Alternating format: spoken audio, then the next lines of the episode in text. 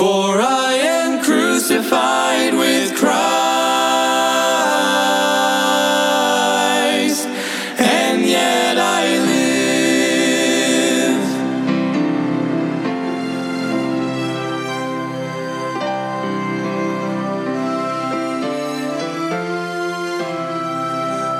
Embrace the cross where Jesus. Welcome to Crossbound Ministries, where we are bringing the gospel of Jesus Christ to the world, encouraging Christians and pointing sinners to the cross. Will you please pray about supporting our broadcast and ministry that gives us the ability to spread God's word? You can get involved by going to crossbound ministry dot com. Please welcome our preacher, Mike Sadler, as he brings us an important message from God's word. Embrace the love, the cross requires, cling to the one whose heart. James chapter one, James chapter one, verse number one is where we will begin today, as we're going to go through the book of James.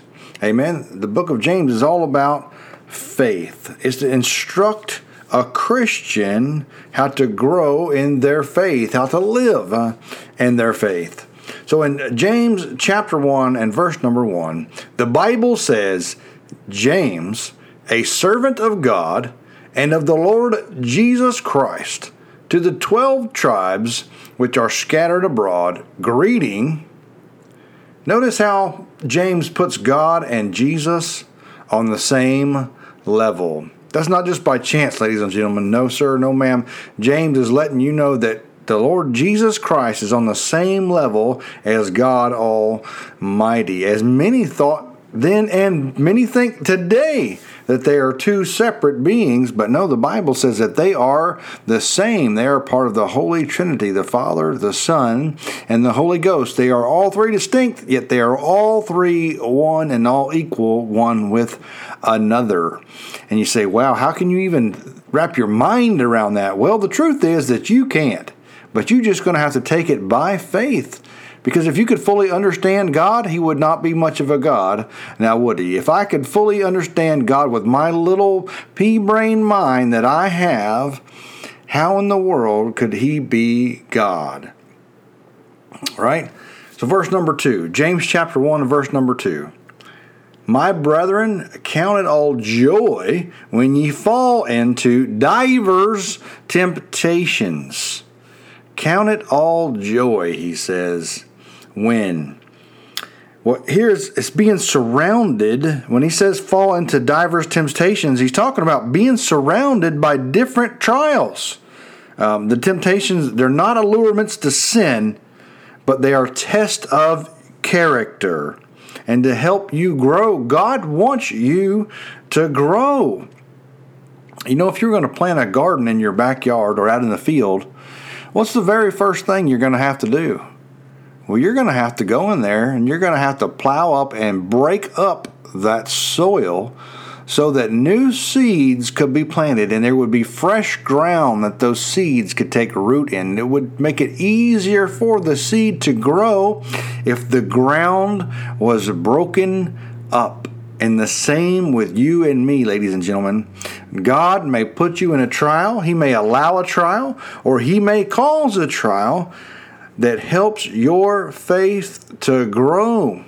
And here James is saying, my brethren, count it all joy. And he says when. Notice when he says, he says when. He didn't say if or maybe or it might. No, he says when. That's a matter of fact. It's going to happen is what he's trying to say. It's going to happen. You're going to fall into divers temptations. There's going to be all kinds of trials. But listen, holy trials or problems which are sent from God and which test the reality of our faith.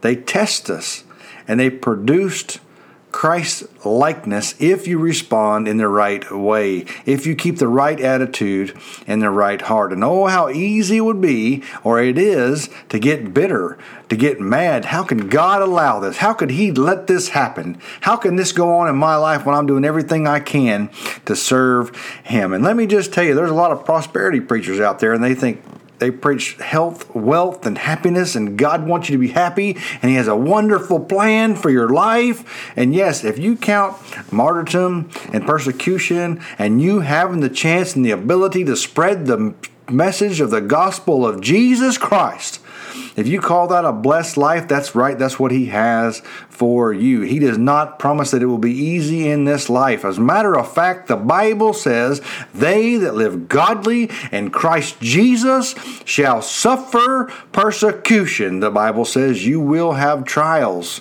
You will have problems.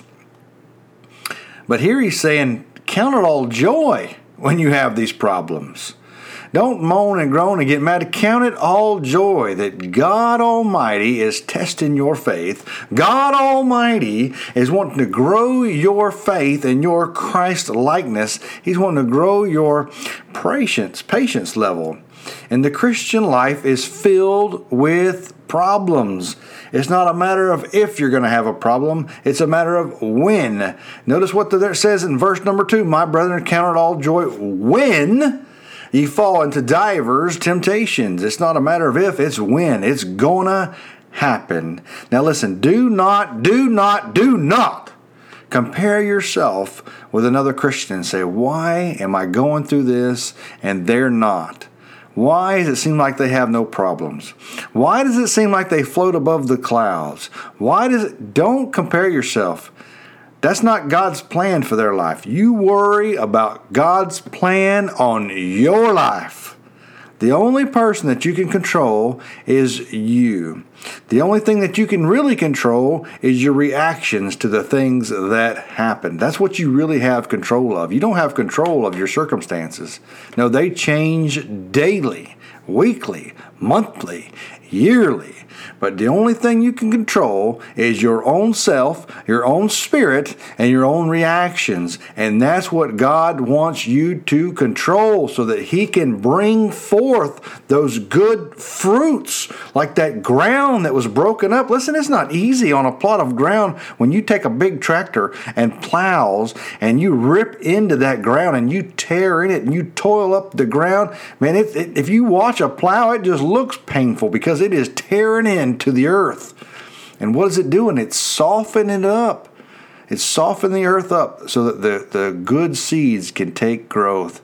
And when God puts His plow on you to break you up, to soften you so that He can plant those good seeds within you, that good for, good fruit may be brought forth. Amen? Not just any fruit, but God's fruit, spiritual fruit. And that's what He's talking about. That's why He says, count it all joy, because God wants to use you. God sees fit that I want to use this person's life. I want to use them. I even want to use their personality. God doesn't expect you to be somebody else. No, God wants you to be you. But He wants you to be the best version of you, the most Christ-like version of you. And so these problems, they come, they come uninvited, and they come unexpectedly. They come whether you called for them or you tried to shoo them away. They still come.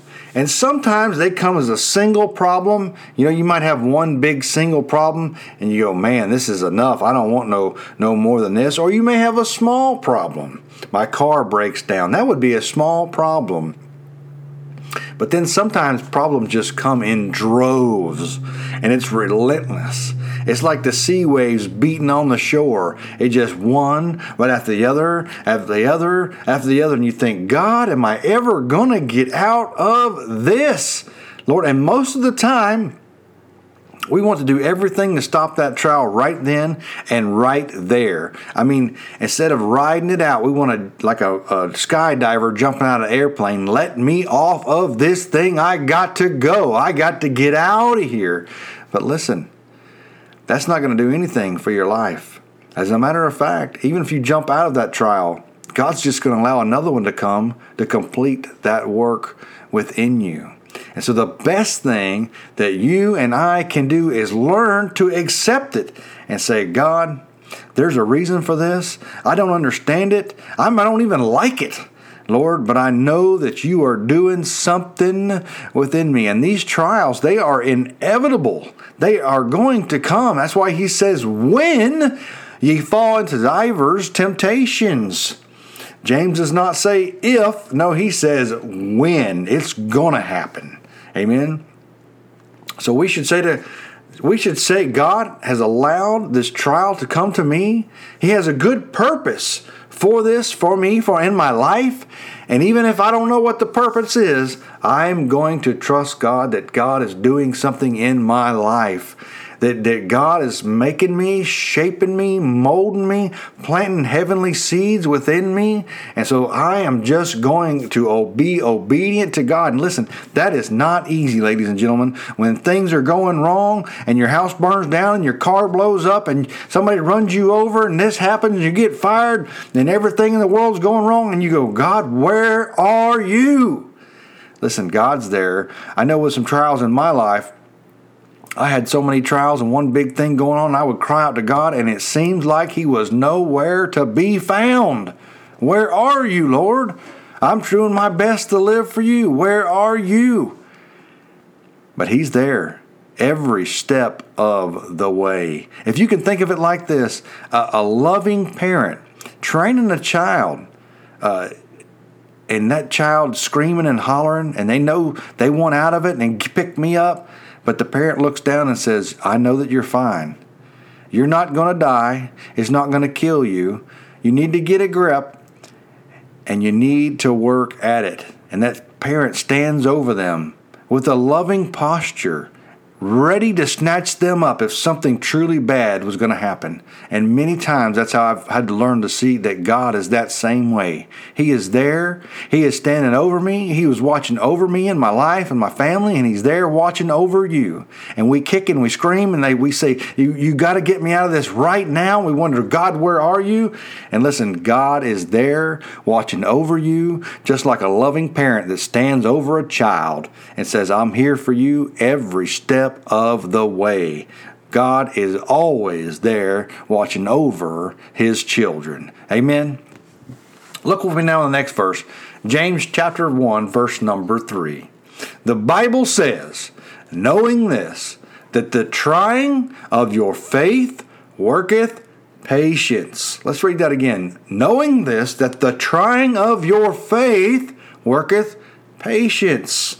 Listen, problems Problems are the price of progress, and you can attach that to anything in this life. If you're going to grow as a Christian, you're going to have problems. Why? Because there's progress going on.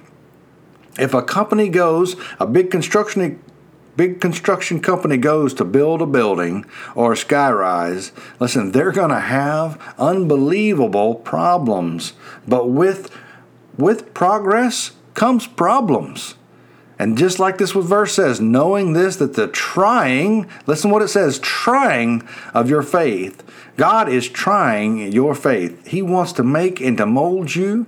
He wants your faith to be so strong that you be like Peter and you say, I can step out on this water and walk on top of water with my Savior. Amen. The trying of your faith worketh patience. See, we don't like that. I mean, here in America, we're, we're so spoiled. We get upset if there's too many people in the drive-thru at the fast food joint. We go, what in the world is the problem? Can we just move this along? I've got to go. Don't they know I have places to go? We are in such a hurry. And God doesn't want that. You see, without problems, we would never develop endurance. Without problems, we would never develop endurance. What does a good athlete do to get in shape? Each and every day they go out and they run, and they lift weights, and they build up their endurance. See, they don't get out there and play a full-blown football game just getting up off the couch. I've been sitting on the couch all year. Well, I'm going to get up and play a full-blown N F L football game. No, they wouldn't last five minutes because they don't have no strength and they don't have no endurance. They haven't worked up to it. They haven't put in the work to get there. Amen. And the Bible talks about the life, this Christian life is running a race. And God wants to build up that endurance in you. And the only way that is going to happen is with problems, is with trials, is with diverse temptations. When all kind of trials is coming at you, that builds endurance. You see, re- resistance makes you grow in strength. Resistance makes you stronger. Example would be a bodybuilder. The more weight that they lift, the more resistance that they have, the bigger those muscles grow. But if they were lifting a two-pound weight all the time, would those muscles grow? Would they get any bigger? No. Each and every time, they constantly add more weight and more weight and more weight so that their body will grow. And listen to me, ladies and gentlemen, that's a simple analogy, but it is the same in the spiritual life. God may allow one little problem and one little bit bigger problem and one little bit bigger problem. What is he doing? He is developing you. He is growing your endurance. He is growing your strength. He is putting resistance in your path to make you grow stronger. Why? So that you can stand against the wiles of the devil. Amen? That he is really building you up. And so many times we see those trials as, man, I just can't take it. I got to get out of this. You got to let me go. Lord, where are you? It's like you're not even here. I don't hear from you. I keep calling on you and you're not there. And the whole time God is standing over you going, I have my hand upon your life. If you'll but trust me and obey me and step out in faith, and you will build that endurance. Amen. Knowing that the trying of your faith worketh patience. Worketh patience. Patience. And that's something that does not come naturally. We are not born with it. It doesn't come built in. No, we are naturally impatient. We naturally want to, like a little baby, throw a fit, throw a sucker in the dirt, scream and holler because I want it right now. But that's not what God wants. God wants to build you up in godly character and godly Christ-likeness. And the only way that is going to happen is with problems. It's with resistance. It makes you grow stronger. It develops you as a Christian. It makes you more Christ-like if you will respond to it the way God wants you to respond to it. And don't get bitter. Don't get mad. Don't accuse God. Don't blame God, don't blame other people, but know this, that God, you have allowed this in my life to shape, make, and mold me so that I may run the race, amen, of that Christian life. And listen to me, there are other people watching as you are going through these trials, and there is no stronger testimony than when a person is going through hard times and they say, no matter what happens, I'm going to trust God. I got cancer, I'm not going to live. I'm going to trust God. God. My spouse is not going to make it. I'm going to trust God. My house burnt down. I'm going to trust God. I got fired from my job. I'm going to trust God. God said he's going to be there each and every day, every step of the way. But will you trust him? Because that's what he's doing in your life. He's wanting you to grow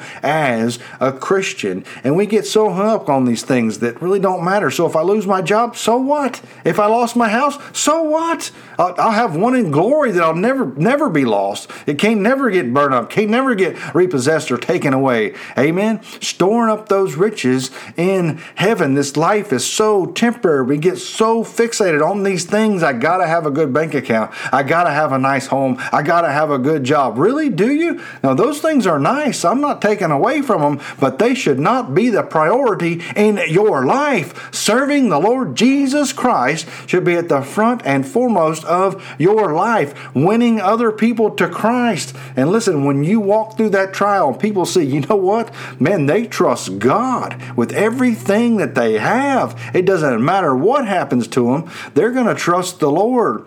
There is no greater, stronger testimony than that. The strongest testimony I've ever seen is when somebody gets cancer and they are dying. But yet, it doesn't really faze them. They say, yeah, I would like to live, but I trust God and I'm going home. I'm going to be with the Lord. Man, there is, there is no stronger testimony than that. Like when Paul, he, he saw the first person get martyred, the first deacon get martyred, Stephen.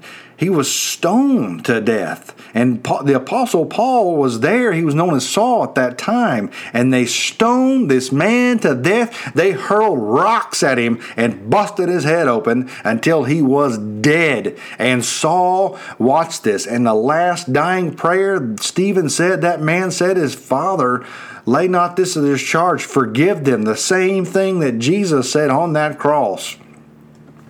What a powerful testimony. Can you imagine that? As you're killing a man and he asks God for the, God to forgive you for what you're doing to him, man, if that don't get your attention, nothing will. It got Saul's attention, and that can get people's attention in your life when you trust God. When bad things happen, and no matter what, good things happen, bad things happen, you trust the Lord Jesus Christ and you give him all the glory. And you know that God has a purpose for this trial in my life. Even if I don't fully understand what it is, I'm going to fully trust God with it. Amen. Look with me now in the next verse. James chapter one, verse number four.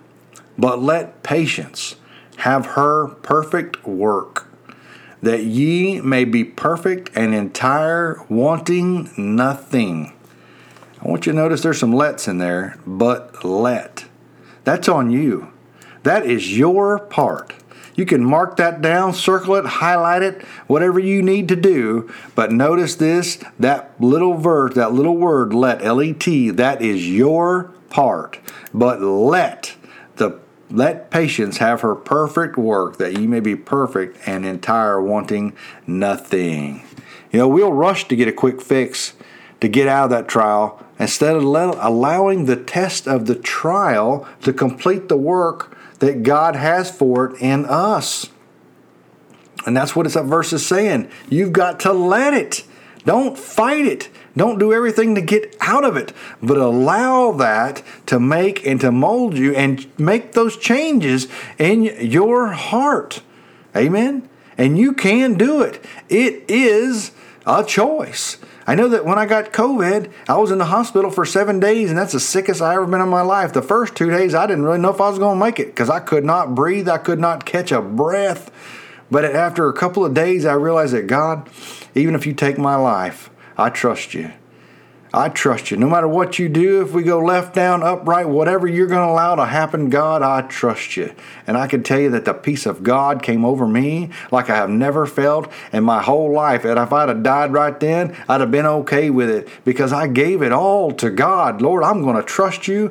I may not like this situation. I don't like being in the hospital. Nobody can see me. My own wife can't visit me. But God, you've got a reason for this, and I'm going to allow it to do its work in my life, even if it kills me. Amen. And I can tell you, the peace of God came over me, and I had such a calmness about me to know that, man, God has got this. No matter what happens, God's, if I die, God's going to take care of my family. If I die, God's going to put a good godly influence in my son's life to be a father figure to him. If I die, God's going to watch over the rest of my family. Oh, what a peace God can give you when you let, you just let him and say, God, I let you. It's all yours anyways. I'm just holding on to nothing. I'm holding on to my own will is what I'm truly doing. I'm holding on to my own wants is what I'm truly doing instead of letting go and letting God. Because listen, no problem is too great for our Father. Uh, some problems in this life may not ever give remove, ladies and gentlemen. God may never heal you from whatever it is that you have. God may never heal your family member from whatever it is you has. Then again, he might. He might cause a miraculous healing or send you to the right doctor, to the right person. But listen, there are some things in this life that will never be removed, and you have got to let God and realize that there's a peace in that, that God, I may suffer to the, my last breath, but for whatever reason, whatever reason, God, I am going to trust you with it. Amen. We pray you have been blessed by today's message.